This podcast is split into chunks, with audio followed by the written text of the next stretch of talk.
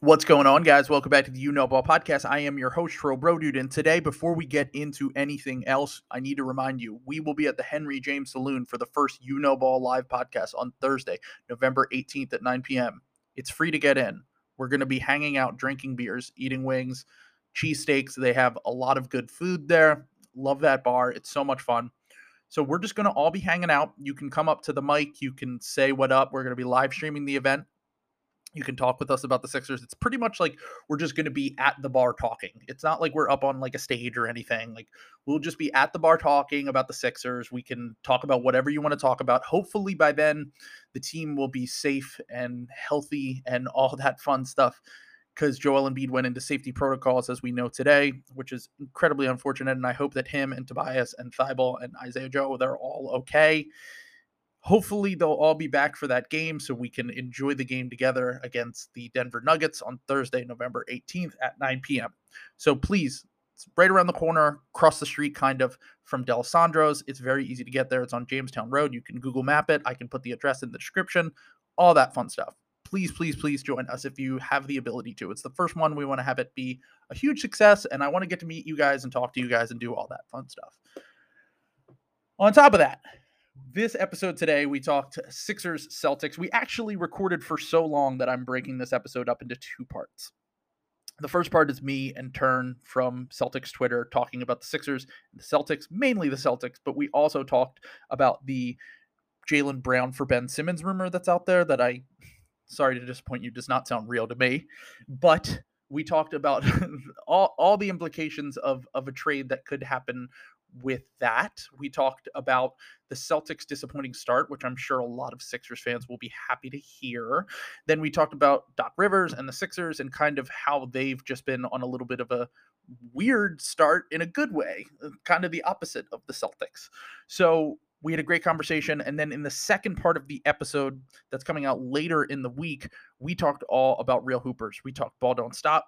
We talked about like uh, Turn gave his his best hoopers of all time. I gave my best current hoopers in the NBA, and we just had a great conversation about calculator boys, efficiency boys versus the real hoopers conversation and why this stupid culture war should end because we appreciate both sides. We love some real hoopers, we love some awesome great ball handlers, shooters, scorers, but we also appreciate the other side of the argument as well. So we kind of went, we dove headfirst into basically the complexities of that all. I cannot believe that we talked so long about it, but it was a lot of fun and I really appreciate him taking his time to sit down with me for so long and and talk about these things cuz he just like me is a huge NBA nerd and we really nerded out on this episode. So, you know, all the stuff I say up top usually five-star reviews. We have 88 right now. We're almost at 100 five-star reviews. Well, not all five-star reviews, but reviews on Apple podcast, which is absolutely awesome. And I cannot believe that we've gotten that many. Uh, it's like continuing to help us move up the basketball charts on there, and it's it's just absolutely absolutely awesome. You can donate in the square to support the podcast, so I can keep this free. You can uh, join the Discord and talk hoops with us. I think we're almost at 150 in there. It's been so great just to talk with all you unhinged Sixers fans, just like me. And uh, we've had a lot of fun and uh, hope to continue it. So enjoy this part of the, the episode. It will be, uh, I have a few things planned for this week. I might end up doing three episodes just because I have a lot of ideas for content. Um, hopefully the next episode I'll be able to talk a little bit more about the Sixers. Um, they play the Knicks tonight, so I'm hoping that uh, we can we can dive a little bit deeper into that next time. But I ha- I have I have a lot of ideas and things I want to get out there in the next few weeks. So uh, once again, enjoy. Thank you for listening. Thank you for supporting, and uh, you're the best.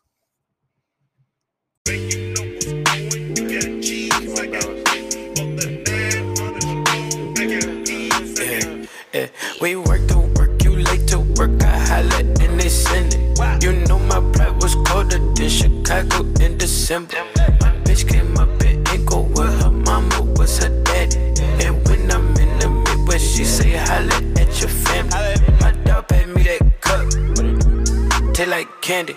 My dog out them law, ain't breaking no laws, out serving all the rock. Outside, still fucking in the car, still flipping in the car, still shooting at the car. Still hot What's going on, guys? Welcome back to the You Know Ball podcast. I am your host, Trill Bro Dude, and today we have a very special guest. We have a very appropriate guest for the news that has broke this morning that has ruined his life. So t- today we have on a cold sweat. Today we have on Sailor Turney. We'll pretend like we didn't record this already and now we're re-recording it, aka Turn. So Turn, what was your first reaction when you saw Shams Charania's report about the uh, Ben Simmons for Jaylen Brown rumors? If you did, you want like my real first thought or like the reactionary thought? Because my real first thought was uh, like honestly, the first thing I thought wasn't even like horror. It wasn't like, oh my god. My first thought was like, damn, like if if Jaylen Brown, I mean, not, not if Ben Simmons thought that playing for like Philly was too mentally taxing, just wait until fucking Scal is telling him he's a loser. like, that was my first thought. I was like, yeah, the one the one point four PPG wonder questioning his will to win after every loss in December. I was like, he can barely handle what he's going through now. And okay, then the second thought, I, was, I will. Before you get to your second thought, I just want to say about Scal. The one thing he would love about Ben Simmons uh, drive and kick. That's literally like he, Scal is his kink is driving and kicking. Um, funny because I've never seen him make a forward move to the basket once in his career. he was a very stationary man.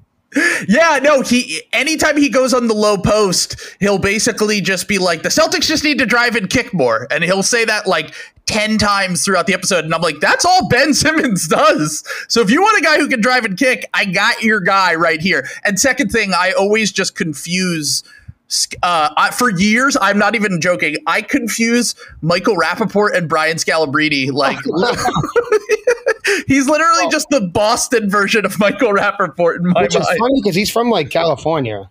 But he has a he has Boston he energy about him Yeah. yeah, yeah, yeah, yeah, yeah. He and obviously famine things of that nature. Um, but so, what no, was your second thought?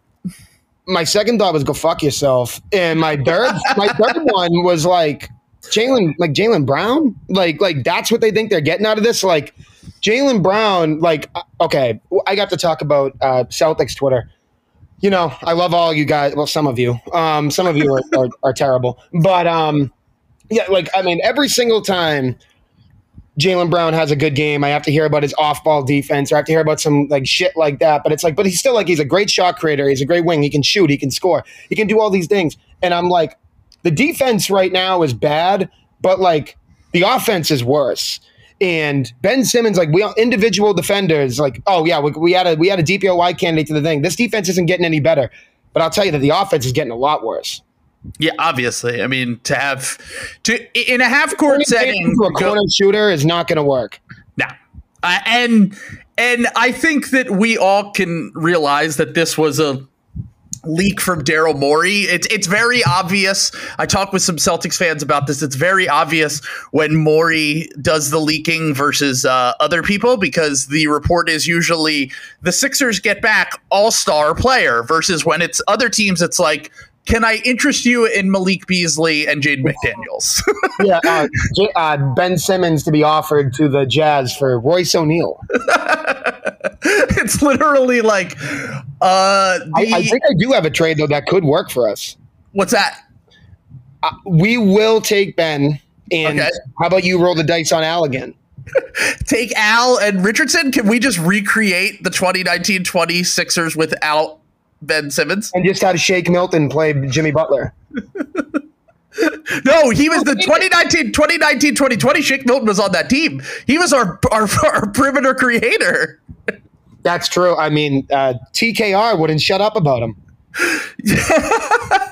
yeah, Kevin. Uh, I I can't really speak. My name was Shake Milton Better uh, on. No, Twitter. I remember. I, I love Shake Milton. He's a he's a good guy.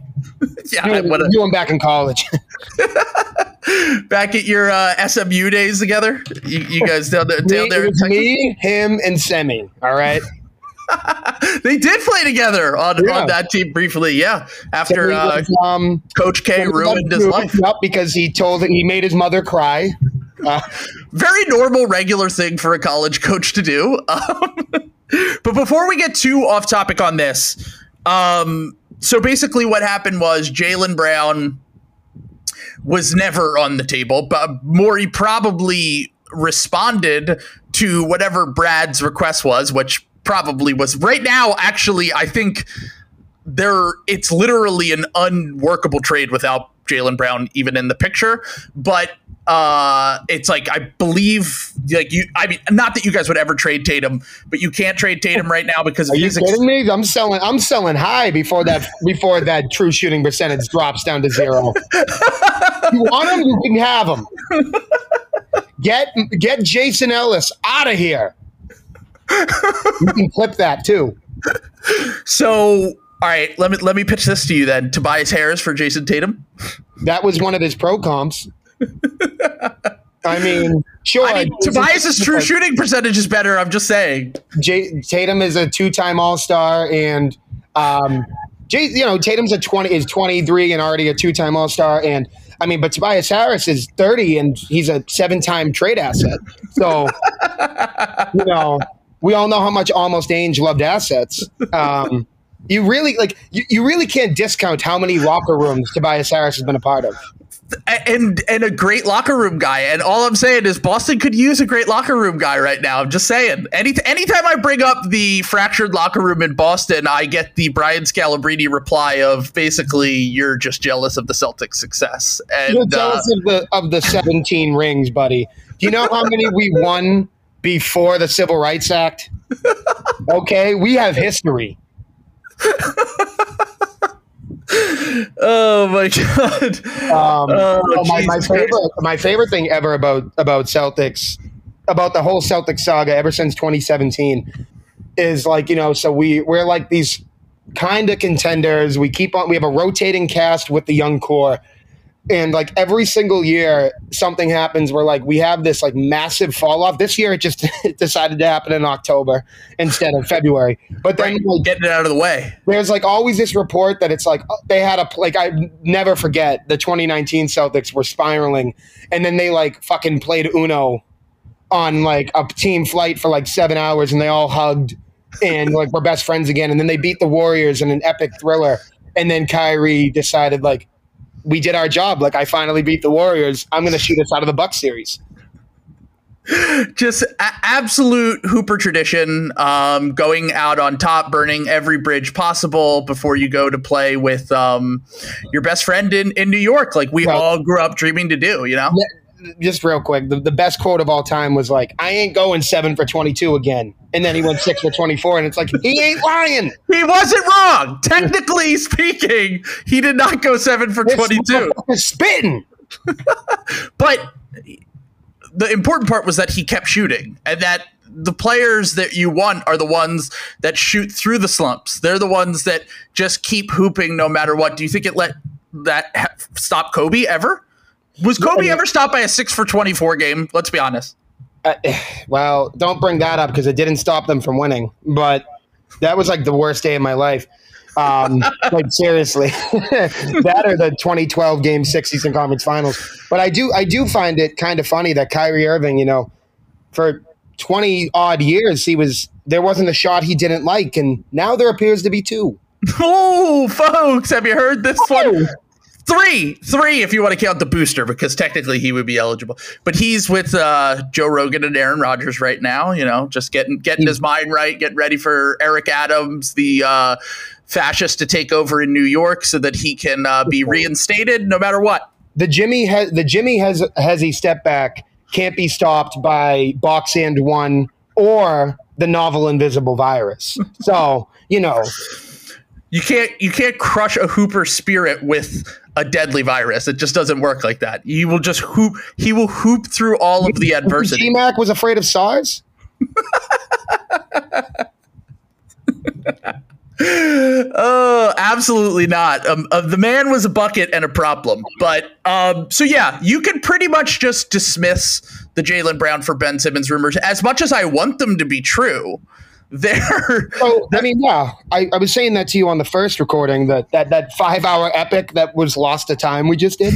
Um, this one's not going to be as good, of course, but um, no, Jane. Like my other thought too was like you know as much as I don't want to like, I would never want that to happen, but like I'm a sucker for good ball. Like we were talking about that too, how like all my all my good friends on Celtics Twitter think I'm a fucking freak because like as much as I love the Celtics, like I also am like it's cool when like other teams play good. I don't like if the Celtics. You're, you're an NBA fan. You have the Rob Lowe hat with the NFL thing. You just have NBA on it instead. Yeah, like the no, like the Celtics are my favorite team. I would love if they went 82 and 0 every year and won, but at the same time, I love good basketball. I love good team like good team building. Like I loved the, the KD Warriors, my favorite team to watch of all time. I was obsessed with them. I stayed up till three in the morning when I still lived in Boston to watch it.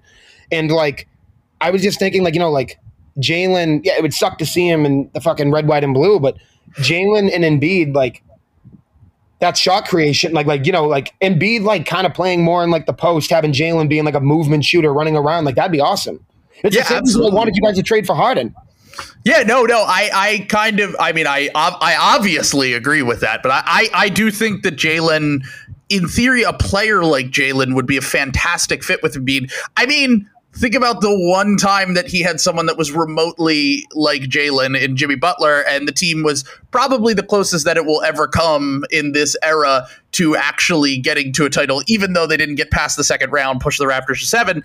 The thing about the Jaylen Brown, like I, I, I I think that the the idea of the player that we want with with Embiid is that perimeter guy who's just an absolute insane shooter. Jaylen's become an incredible shooter over the years. He's a, a legitimate, efficient three level scorer. Um, you know, as you said before, like the defense leaves a little bit to be desired, but like It's, it's the off ball stuff and yeah.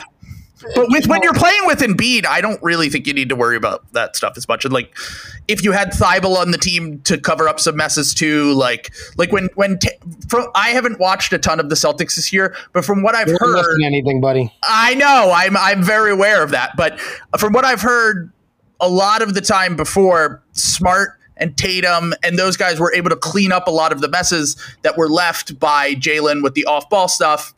Well, we're also missing like the, the other the other thing that we're not really talking about either is we're also missing a huge interior presence, uh, and Enes Kanter. Uh, he's um, very fighting the good fight, and they're treating him like Mahmoud Abdul Rauf, and they're silencing him.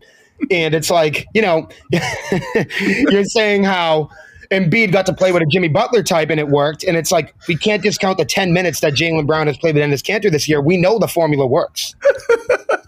I, I said I think that Kanter needs to be included in any trade so that um, the two CIA assets in the NBA, Daryl Morey and, and Enes Kanter, can be reunited.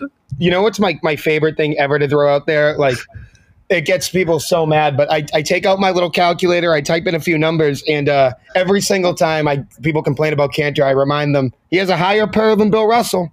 Wow. Well, I mean, those are just the facts. Those are straight from Hollinger's mouth to God, right there. Hey, we won 11 rings with the guy with a 20 PER, okay? You're telling me, like, the sky's the limit with a 24.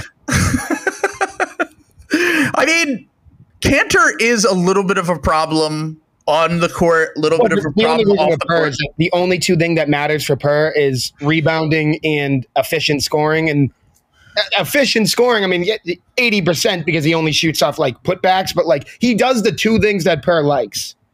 Right. Yeah. I mean, those are the two most important things. Rebounding is that we have Andre Drummond, so I understand the importance of individual rebounding now. That's the only thing that matters. And actually, Oh, the greatest uh, rebound percentage ever. Like it's scary how high it is.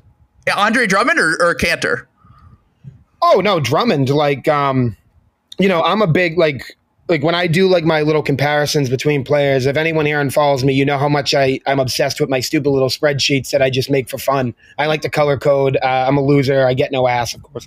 Um, live with the woman, but you know, still get no ass. Uh, that's what they always tell me. But um, no, like my my favorite thing to uh, do is like you know like I, I I'm past the PPG and the RPG stuff. I'm really like I kind of like looking at like the percentage stuff. And You don't like role player games? What's up? You don't like role player games? No, no, no. Like I'm past like PPG, RPG, assist per game. Like I don't. Look Yeah, it was a ba- it was a bad joke. Oh, went, o- no, it just went over my head. Um, no, but it's like, you know, you look at like the percentages and you're like, oh, wow, like, you know, Wilt Chamberlain averaged 30 rebounds a game, but there was 150 rebounds a game back then. So his rebound percentage is low. And then it's like, oh, wow, Drummond, like, Drummond grabbed 38% of all available rebounds on the court. It's like, God damn, why does he suck so bad? hey, that's the best backup center in the NBA and our current starter that you're talking about. I had a tweet about him like a month ago where it was like Andre Drummond reached some certain like threshold, like whatever amount of rebounds. And I was like, this guy's going to retire with like 15,000 points and 20,000 rebounds. And someone's going to look at his back, like a, one of our kids is going to look at his basketball reference page in 2040 and be like, yo, dad, this guy was incredible. And you're going to be like, oh, he sucked actually. like Matt Stafford. Wait, are you? Ta- I I was told by Lakers fans that he's Kareem Abdul-Jabbar. Um, I mean, maybe. Like, I mean, he played against plumbers, so I mean, true. Yeah, you put all right. You put Drummond in the 1970s and the 1980s, and he's probably top five all time. We never hear about um, we never hear about Bob McAdoo again. well, we we know here in Philadelphia that Drummond is a bucket and a problem. He actually had a game, uh, the Trailblazers game, the game that Embiid was out. He was the first player since 1990 that had like I, I said it on the last episode or two episodes ago, but it was basically like he was the first player since Hakeem to have like basically an incredibly efficient scoring night with five assists, five steals, five blocks, like he has games where you're like, holy shit, this guy's amazing. And then the next game, he is like just kind of a disaster. But this well, th- this year so far, I'm honestly been impressed with how good Andre Drummond has been. And I know, and I say that without any sense of irony. Um, what, what I admire about him is him being a seven foot stiff, but like never ever giving up on his dreams to be a shooting guard. like he just didn't win the he won the genetic lottery in some way, but he didn't win the lottery to like play like Kyrie Irving or Jamal Crawford. But it's never stopped him from trying a dribble move. The, gr- the greats, the greats. No, but it's never you know like all those like I admire him not giving up like those videos of him like trying to like dribble between his legs and the ball flings to the top of the, the Quicken Loans arena or wherever the hell you play. yeah, uh, Wells Fargo Center. Wells Fargo, yeah, I, a, a, different a different fraudulent uh, banking organization. Um, so uh, actually, funny you bring that up because Rudy Gobert has been cooking, folks. I don't know if you saw, but he created this.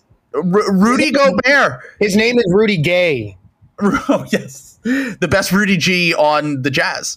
Um, but he, Rudy Gobert, I'm not even kidding. I saw him dribble like DJ Khaled into a uh, little hook move last night, and got uh, he he did a little one dribble pull up, two dribble pull up, and cooked Wendell Carter Jr. So I just have to say, Wendell Carter Jr. I know you're like 22 years old. Uh, my buddy Matt said it on Twitter. You just got to retire. If if if Rudy Gobert is creating a shot on you oh, in the NBA, you just give just give up. You're done. So I think Rudy Gobert is the perfect litmus test for like when you start respecting Rudy Rudy Gobert, that's when you've officially crossed over into uh, you lose your Hooper card. Yes, 100%. I love advanced stats. I love grass. I love bars. I love all that stuff. I still am not there. I still am a L plus ratio Gobert in the mud guy. Oh, absolutely, dude. Yeah, I, I mean, I, I, don't give a fuck if he puts up 40, 20, 20, 10, and 10 for his career. I will never admit that he's a good player. Doesn't no, matter. I mean, his greatest his greatest skill is being tall and having long arms. I mean, he also somehow had the capacity to you know, start a, a biological weapon that took out uh, the whole entire world. So when he touched those microphones, the day the earth stood still. Yeah, Rudy is uh, patient zero, and uh, we we wouldn't be here talking right now with Sixers having four players in COVID protocols right now if it weren't for the uh, biological terrorist. I would like to be the one millionth person to make the he deserved DPOY for shutting down the whole league joke. Those were some dark times when there was no NBA games for like six months. So we were like, we had to recycle the same jokes before the renaissance of LeMickey and A Disney came out. Yeah. Oh my God. I, what a what a comeback of all time. I yeah. love it. I love LeMickey. Yeah, LeMickey is uh, is just constantly I'm just constantly reminded of the genius of the internet when when LeMickey is referenced. The Disney Plus titles, the and especially since the Lakers have just completely crumbled since that title. Like it just oh, their best player is Carmelo. That's not even joking. he's, he's oh my god, like six, 16 off the bench on like 50, 40, 90. Who is this guy? You know this is a you know this is a great start to the real Hooper episode because we've already mentioned Jamal Crawford and Carmelo Anthony, and, and we're not even and who Rudy Gay. Rudy Gay, the original Tobias Harris. Um, Brother.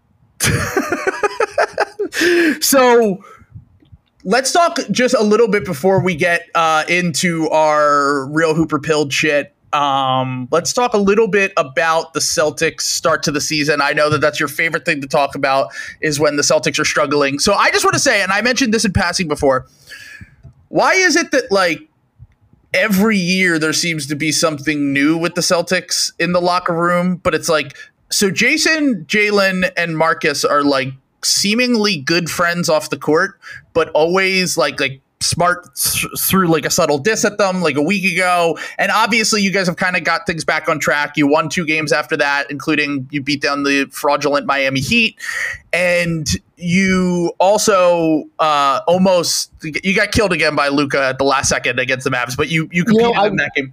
Could I speak about that game? Yeah, speak about it. That is actually the like, and I don't want to do the. I, I don't like want to sound like a mark here. That is actually the most inspiring game of the season for me. Like, I don't care that we didn't win. That's the first time this year that we didn't lay down and die. Yeah, And, like, you know, Tatum was shooting like four for eleven, so career night for him basically. Um, but Tatum was shooting four back. for eleven. He hit his head and he got taken out. We were down by fucking thirty, and I was sitting here on the couch. My um, my girlfriend was going out like dancing or something, and she's like, "Do you want to like come?" She's like, "Do you want to go to like the club?" And I'm like, "No, I have to sit here and watch the Celtics suck." Like, I'm ob- obligated to like to suffer. yes, like I was like, no, like I want you to go have fun. I I enjoy being a miserable piece of shit. So I was sitting there, and like it was bad. Like I ordered Wendy's. I was eating a piece of ch- I was eating a, a piece of bread with cheese on it. Like it was it was down bad. And then all of a sudden Tatum comes back, and we claw our way back. And I was like, this is nice. Tatum had a hockey assist where he like wrapped the ball around his head to Schroeder who uh, did a lob to Rob, and like I was like, that's one of the best plays I've seen all year. And then of course we lose on a buzzer beater three. What are you gonna do? That's all luck. Like that's not like the team falling apart. That's luck. It was it was contested. And I was, Yeah. like, you know, that means more to me than a win over fucking uh, Anthony Doyle's Kyle Lowry in Miami. Um, I was like pretty fine with that. Like, you know, a lot of Celtics fans were like, "Oh, of course we lose again," and I was like, "Okay, we just got beat by like the fucking Raptors by forty. Like, can you be happy that like against the best offense and like one of the best offenses and like a generational superstar, it took him hitting a, a contested three to beat us? Like, that's kind of encouraging." Yeah, and also it just seemed like I don't know if you you watched the Celtics broadcast of that game, but everyone kind of knew what was coming on that last possession, and it's just like you know, I mean, you know, you know what's going to happen.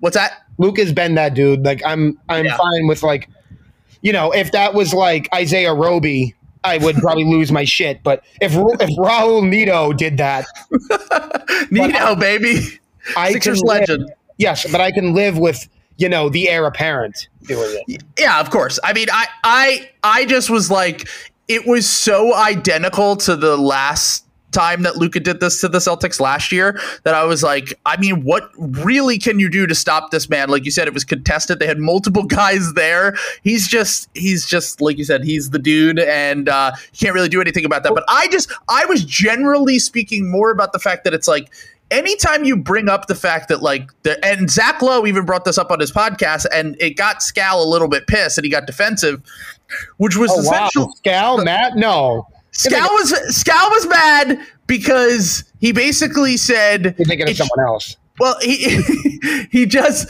he just um you know was saying that like something has felt off with the Celtics for a few years now and it's like when they were winning it seemed like it was fine but then once they started to like you know they had the issue in the bubble with Marcus and and Jaylen getting into it after the game they had Marcus talking in the press recently like and then obviously last year you had like all the COVID stuff. The team fell off. Jaylen got hurt before the playoffs, and you guys obviously underachieved on the whole. Uh, there were a lot of factors to that, but like, I don't think we underachieved.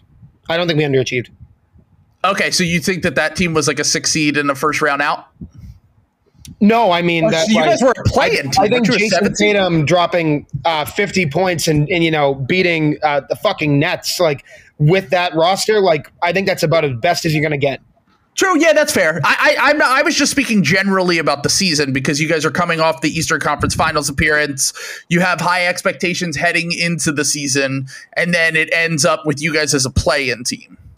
You know, Uh, okay, yes, from that from that perspective, yeah, you're you're 100 percent right. But I mean, I actually sometimes I kind of think that we overachieved the year before, right? In the sense that, like, you know, we played the Raptors like a seven game series. I mean, you know this all too well with the 2019. No, the, you know this with the 2019 Raptors. Yeah. You play a team to a seven game series that comes down to a wire. You're almost playing to a draw. Yep. Like, like, like this, like you know, when you played the Raptors, like it's not like the Raptors went out there and, and, and whooped your ass. Like it took the only buzzer beater in Game Seven history. When we beat the Raptors on, um, funny enough, it was on 9-11, Never forget. Um, when we beat the Raptors, like that, was that was that was actually Anthony Doyle's personal 9-11.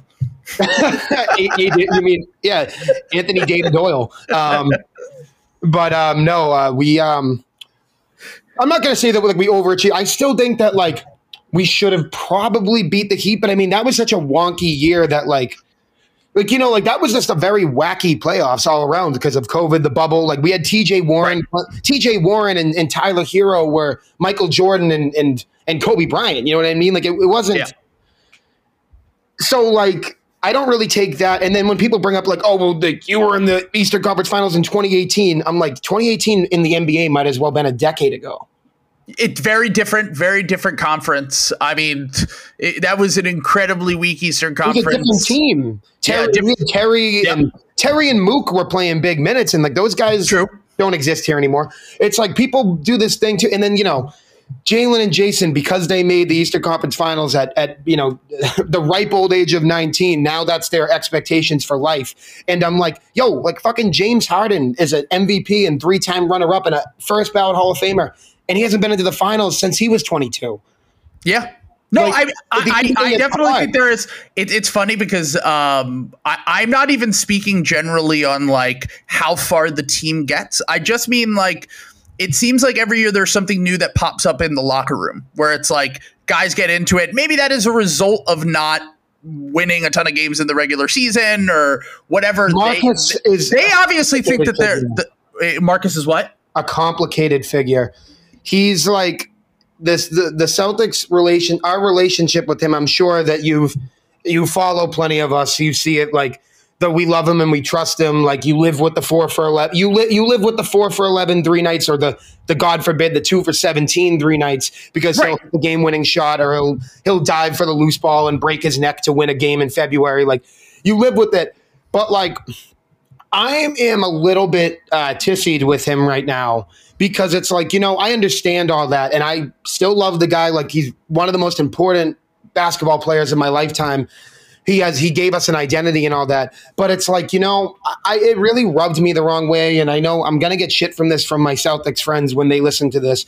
It rubbed me the wrong way when he went to the media to say that about Jaylen and Jayson because it's like you know they're fucking professionals. They're kids to you, and they've never once went out there and been like, "Hey, maybe Marcus shouldn't shoot that much. Hey, maybe Marcus should hit from the corner. Hey, maybe Marcus should, you know, stop right. hurting himself in December." They've never done that. You know, Jaylen and, and Jayson like it's like you know as a young kid and like what high what expectations i wouldn't even blame them if they if they did do that but they've never done that and it's like you know you got to be the adult here you're the longest tenured celtic on the team you're like the second oldest guy on the team. Like give me a fucking break. Yeah no absolutely. And that's kind of the thing. So it seems like every once in a while and and by the way this the, the the reports that came out about like there being like tension in the locker room last year and like i remember specifically chris mannix reported on um like brad stevens not liking marcus smart and then he was like immediately extended like two months later. So the, the some of the stuff oh, coming out management of, loves him what's that? Management? yeah. Well clearly clearly they just extended him. And and it's it's weird to me that like I and I understand he is like this cult figure and icon in Boston and longest tenured Celtic, like you said, he gave you like the toughness, the grit identity or whatever. But like like you said, like if your third or fourth best player is saying that about your first and second best player in the public after like like after you played like shit, like it, it it doesn't really like it let let's say the let's say last year when the Sixers fell apart and shit, if Tobias Harris came out and said the same shit about Joel Embiid and Ben Simmons, I'd be furious. No, you know what it gives me big vibes of too, and why it scares the shit out of me. It gives me huge when Draymond uh, publicly, you know, clowned Kevin Durant, and then Yes. KD was gone two months later, and it's Right. like, good job, dickhead. Like, you know what I mean? Like, like Draymond Green, he's like the same fucking guy for them. Like, he's been there forever. He's the defensive stalwart. He's the emotional leader, and it's like I get that, but like, you know, uh, maybe leave Kevin Durant and Jayson Tatum alone. yeah, like, you're not on the same. You're not on the same. And, and Draymond obviously historically is and currently just as a defensive stalwart, like you said, way better than Marcus Smart. Kevin Durant's way better No, than Jayson Tatum, but Yes, like but they're not the same thing. tier of player. Yeah, exactly. It's Uh, it's, it's it's the same thing, and it's like, yeah, you remember that too. Like Kevin Durant, he always talks about he played the best ball of his career there. Uh, he loved playing off the ball. He loved doing that, and he was fucking out of there. And if you don't think it's because he said we don't need you to win, we don't blah blah blah, like you're a coward, you're a bitch, and it's like, yeah. And then he was talking to Kyrie Irving in the in the in the at the All Star game, and he was gone. And it's like. You know, it's like the role play. It's like that stupid fucking Drake lyric, like the role players uh, talking about the the bench player, yeah, bench players want to talk about the starters. Like, and it's like shit. that's like you just don't like there's a hierarchy there's a chain of command and it's like i understand what you mean to the team but like do not piss off the star because we're not in 1985 anymore this is the player empowerment era guys will leave Yeah, absolutely. And uh, on, on top of that, like obviously, you know, like Tatum and, and Brown being under contract for I think three to that four doesn't matter years. anymore ben That doesn't right. That's what I was going to say. is- yeah, exactly. Like nowadays, players just control their destiny a lot more often than than they did that's before. And beautiful but be nice to them. Yeah, yeah, exactly.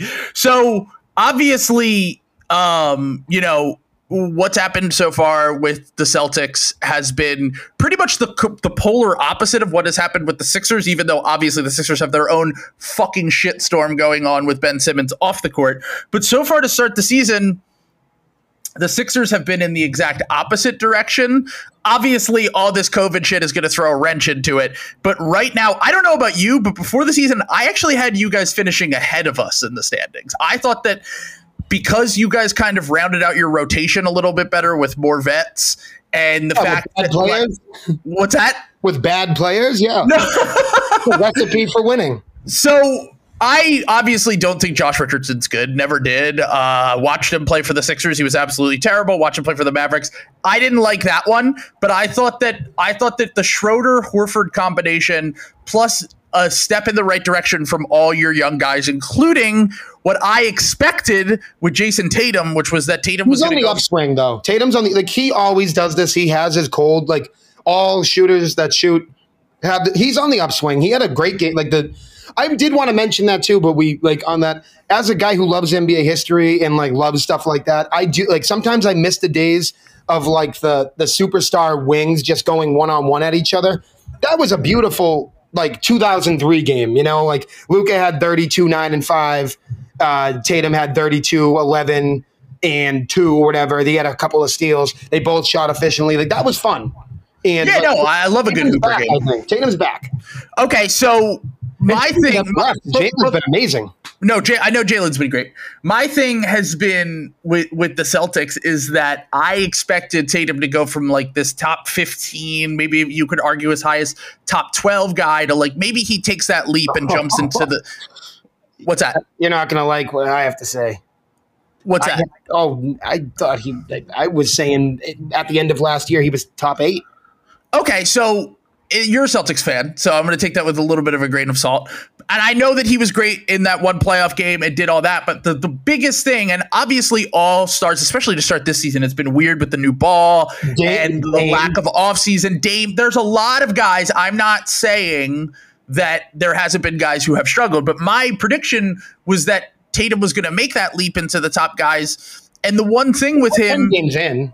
No, I know, and and uh, it's not to say that he can't turn it around, but what I'm saying is the one thing that has kept him in my mind from that is just like the consistency. And like, yes, he is a shooter, yes, he is a scorer. He's going to go through cold streaks, but like the lows for Tatum have seemed lower than I expected, even though I know that he starts cold to start every season. What what doesn't what doesn't scare me uh, about it is the play. Okay, like what doesn't scare me is that the low is like obviously Jayson Tatum has a huge playoff resume. He's probably like in the top 10 all time most played playoff games by whatever age he is. You know what I mean? Like he, he, he has a huge playoff like uh, portfolio. He's played over five or 6,000 playoff minutes. Um, and he never seems to have these nights in the like in the playoffs. He's always great. Yeah. And like so like that doesn't scare me. What also doesn't scare me is I mean like I mean I've seen James Harden like there used to be the joke like James Harden one of the most efficient best players ever and I mean I remember there was he used to fucking shoot tour dates all the time. Yeah. Like that's what happens. The only the only person the, the thing that sucks is that his like the guy who we all wanted to be is Kevin Durant and the thing that sucks is that Kevin Durant has never had that night. Right. That's Like, the that's the thing is that the consistency. the historical expectations for Jayson Tatum based on his resume before he turned 23 or 22 whatever it was were extraordinarily high. And I think that part of it that people can be can be blamed for that is their own expectations, but on top of that is the fact that you have like now the Celtics are I don't even know where you guys are in the standings. It's very early in the season. You can obviously turn it around. But my expectation coming into the season was that Tatum was going to be clearly one of those top 10 guys. It wasn't even going to be arguable anymore and that the Celtics would benefit from that and be a top 4 seed in the East because of it. And the more I've, I, I was wrong about a lot of things going into the season, including the Sixers, who have been way fucking better than I expected. I, and you know this being a Celtics fan. D- Doc Rivers, for some reason, ha- it, when he is in the biggest of moments, can be uh, not a great coach to say the least. When he, it depends when he- who he has. of course, uh, dude. First off, I, I come on the podcast all the time and I say nine times out of ten, I don't give a shit about the coach. I don't think that coaches are what n- n- there isn't think- there isn't a lose big games. enough. I don't What's think they win games. I think they lose games. I think absolutely that's the win games, coaches lose them. Absolutely. And like the thing is, is that like there isn't one coach in the NBA or like three coaches in the NBA that I think like just give you such an advantage over other guys. Who like Spo? Like Spo's a great coach, don't get me wrong, but like Spo also has had and in in in the right scenario with the right players, yes, he can give you that advantage. you saw it. You what's that? Do you remember? And you can't forget in 2018 when they did that thing where they asked the uh, entire like when they asked the NBA if the if there was a fantasy draft where every single player was on the table and Brad Stevens went 21st. they were like, "Yup, like Karl-Anthony Towns, Brad Stevens, and I have Giannis right behind him." Yeah, uh, makes a lot of sense. The wonder to, uh. Yeah, that that that is my point though, is that the one thing that Doc is really good at as a coach, and he did this with his tenure. I don't know about his tenure with the, the Celtics as much, but I know that he did this in his tenure with the Clippers, which was when the expectations were lower and he had less to work with, that his teams actually performed incredibly well. And that's what the Cel- the Sixers have done to start this year. Obviously, we have Joel Embiid, but honestly, Joel Embiid has not been the reason why this team is winning. It's kind of what I saw when I looked at the Atlanta Hawks and I saw their depth, and I was like, oh damn, that team's just like really good from one to ten. Like. I think that they're going to finish high. They're going to be coming off the high of last year. Trae Young's going to take another step. Like their young guys are just going to get better. And I felt like with the Sixers, it had an easy, it, it could have all fell apart from the jump because of the Ben stuff. But Doc has gotten these guys motivated to play every single night, and Morey has done a great job of just building a really good bench. Like, Korkmaz is fucking awesome right now. Drummond has been great. Georges Niang has been awesome. Like the Sixers have have have essentially done what I have asked them to do for years during the Simmons and Embiid era, which is literally just have playable bench players, and it's worked fantastically. I need to comment on Georges Niang. Um, very, very just small tidbit that is inconsequential. The day I found out, when I saw the name Georges Niang and I saw like the olive complexion, I was like, oh, okay, this guy's from the Mediterranean. Yep. I'm from Massachusetts. All right. I live in Chicago now. I'm from South Boston, Massachusetts. Ever see The Departed? But um, yeah, I think people can tell by your accent. no, but so like I'm from like South B, whatever. When I found out one day, I was tweeting and I was like, man, like this. I was like Georges Niang, like when he was still in the Jazz, and we were playing the Jazz, and Gordon Hayward used to always play terrible against the Jazz, and I was like, damn, like Gordon Hayward always sucks against his old team, and I was like, he's getting cooked by this Euro stash, and then someone was like, who is the hell is the Euro player? And I was like, Georges Niang. And they were like, dude, he's from Methuen. yep, he's And from was like- Massachusetts. He's from the he's from the North Shore. like he's from yeah, we used to play them in like fucking high school. I'm like, man, like like go like Methuen Mass is like where eh, also the, the funny thing about Methuen Mass too, it's where every single person who calls into our local radio show is from, like, hey Felga, it's Mike from Methuen. It's just like a boring old rundown mill town that like a place where you could think that nothing interesting could have ever happened. And somehow they produced an NBA player. So good for them. Yeah, uh, so it's funny you say that because I literally had my friend who is a big Sixers fan, follows the team. Pretty, I mean, he listens to this podcast. Like he, he's pretty pretty big into the Sixers, and he texted me two days ago and said, "I literally just realized I he heard Niang talk for the first time and was like, this guy's from fucking Massachusetts." He literally thought the same exact thing from you. He was like, "I could have." Sw-. He, he's like, he has a a name that sounds like a Euro player. It, it, he it, he has been this is this sounds insane. Georges Niang has been a revolution for the Philadelphia 76ers. I mean, the he's, guy, a, he's a damn good player. He's good. I I I had all I knew about him was that he played on the Jazz and uh, he stood That's there and sign. yeah, uh, well, the thing is, is that I I assumed that uh, you know the fact that he was the ninth man on the Jazz and didn't look great in the playoffs or whatever that he just he was a stiff who sucked. But uh, no, he's been great for the Sixers so far. I really can't complain. He's going to have to take a- another step, uh, obviously with even more COVID shit going on right now. But the Sixers. For now, obviously the vibes are going to be a little bit different moving forward, but but uh, let's let's move on to I um, did to say about Doc, the one thing that I think gets discounted, he's a not an X's and O's guy. Sucks at anything related to that. But when like the 08 Celtics, like one of the reasons why like we were kind of like the 2018 Red Sox, like like it's not like we were like, oh yeah, like they're they were a good team who won. It's like no, like from the from opening night until the last game of the season, like they were kind of just like a buzzsaw. Like Right. they, they won 67 games. They started off the season 29 and 2. One of the things that Doc has always been good of good as is if he has a lot of stars and personality is like keeping them friendly. right.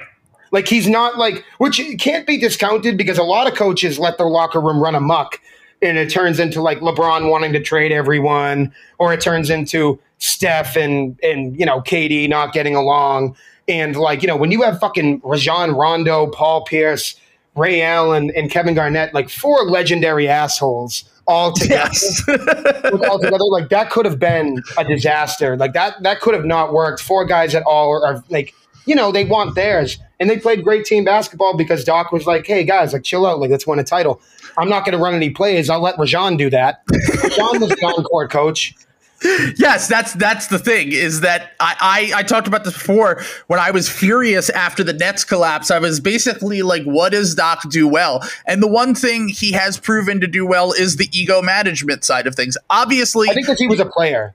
You know, yeah, I I think that's that's the that's an element of it. Uh, obviously, everything that happened with the bed situation didn't handle that great, but I still stand by the fact that everything that Doc said was not wrong. I don't think that he should have said it in that capacity, but I don't think anything Doc or Embiid said was wrong. And like you ultimately, can't make sense of this Ben situation. This is unprecedented.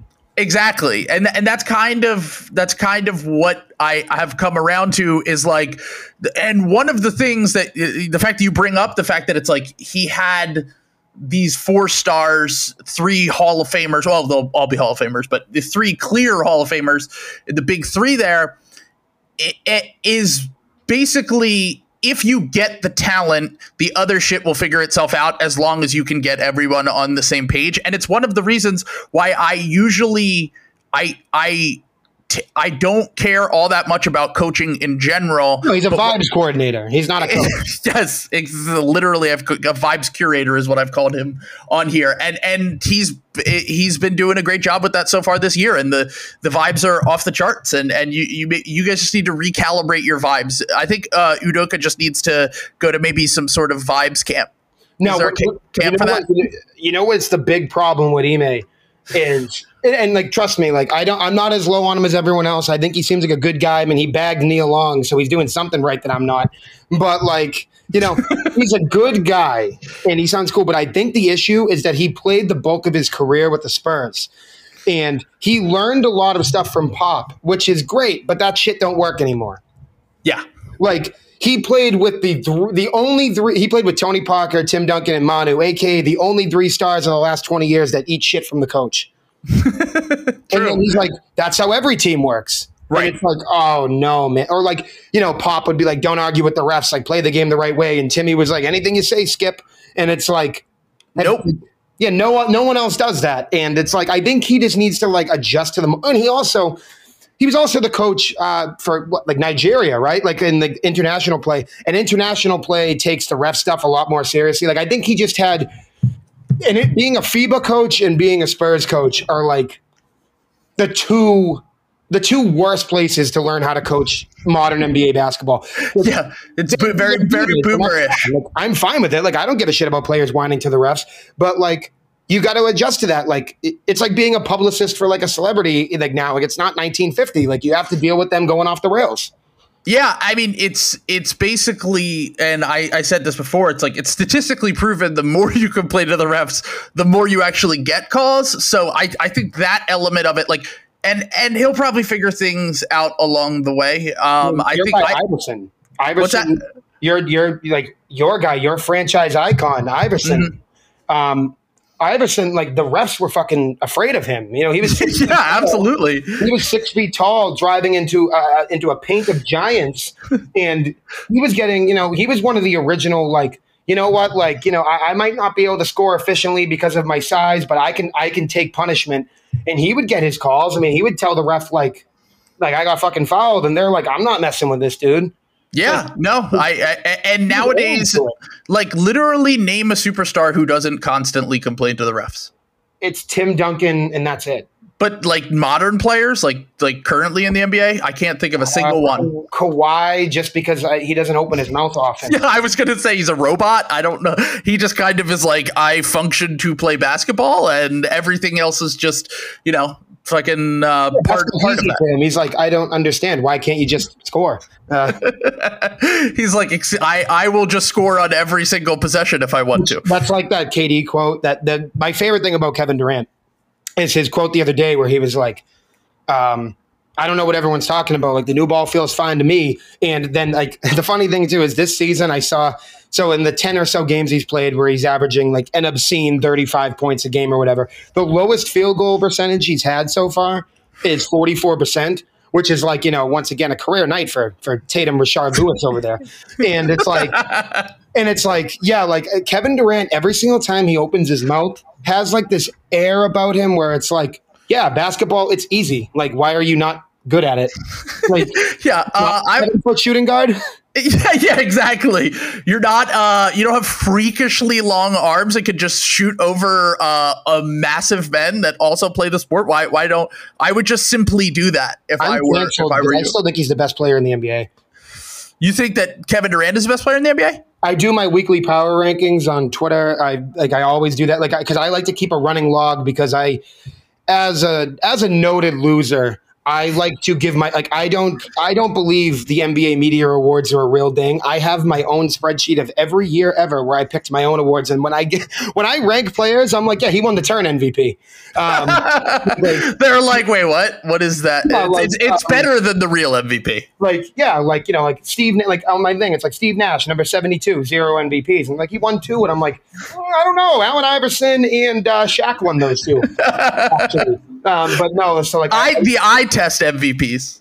well, no, I just think they were better. Like, Yeah. like, I, I, I used the stats too. Like, I thought they were better. Like, I he didn't. Never mind. I don't feel like going into Steve Nash, but, But- like no. So I keep a running log throughout the year. I started about five or six years ago because I was like, okay, it was one thing to do historical stuff, but I kind of like keeping the running log where I'm like, who did I think was the best at any point in the season? And it's like, you know, stuff like that. Like, oh man, like maybe this guy didn't end up the best player, but he was the best player for 46 weeks.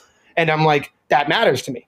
Anyway, Yeah, absolutely. I mean, that's kind of the Ke- the Kevin Durant thing now is like, was he like people were arguing this over the offseason, which was like, was he what was it Giannis? Was it him? Is there recency bias built into this? You know, now Steph's having this, uh, although apparently he wasn't shooting great to start the year, but he's having a, the Warriors are having this great season. Blah blah blah. I think that there are like five or six guys right now you could argue are the best player in the NBA, Well, and yeah, I would have I not have a problem with it. So Yeah. I do tiers, and I I, I don't I, every week when I tweet out my my thing, I do a top five, and it's it's numbered, but you can always assume that you could switch any of them out. And right, right now, like uh, my whole like my, the five guys who I'm going with right now has the claim for best player in the NBA. I mean, I personally think it's it's KD, but that's just me. But like KD, Giannis, Steph, Jokic, and Paul George. Paul George. Okay, yeah, I know Paul he's been playing incredible basketball. I know he's been, I have he's been hooping it up.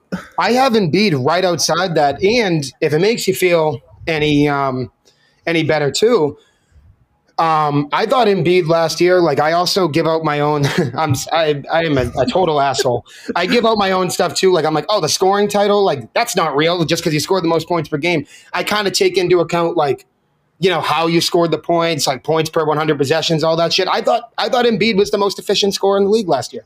Yeah, I mean, on a per possession basis or per minute basis, I believe Embiid is literally the most efficient scorer I mean, of all a, time. I believe as a as a as you know his archetype, you could call him like some sort of versatile big post scorer. He had a like a fifty six percent free throw rate last year.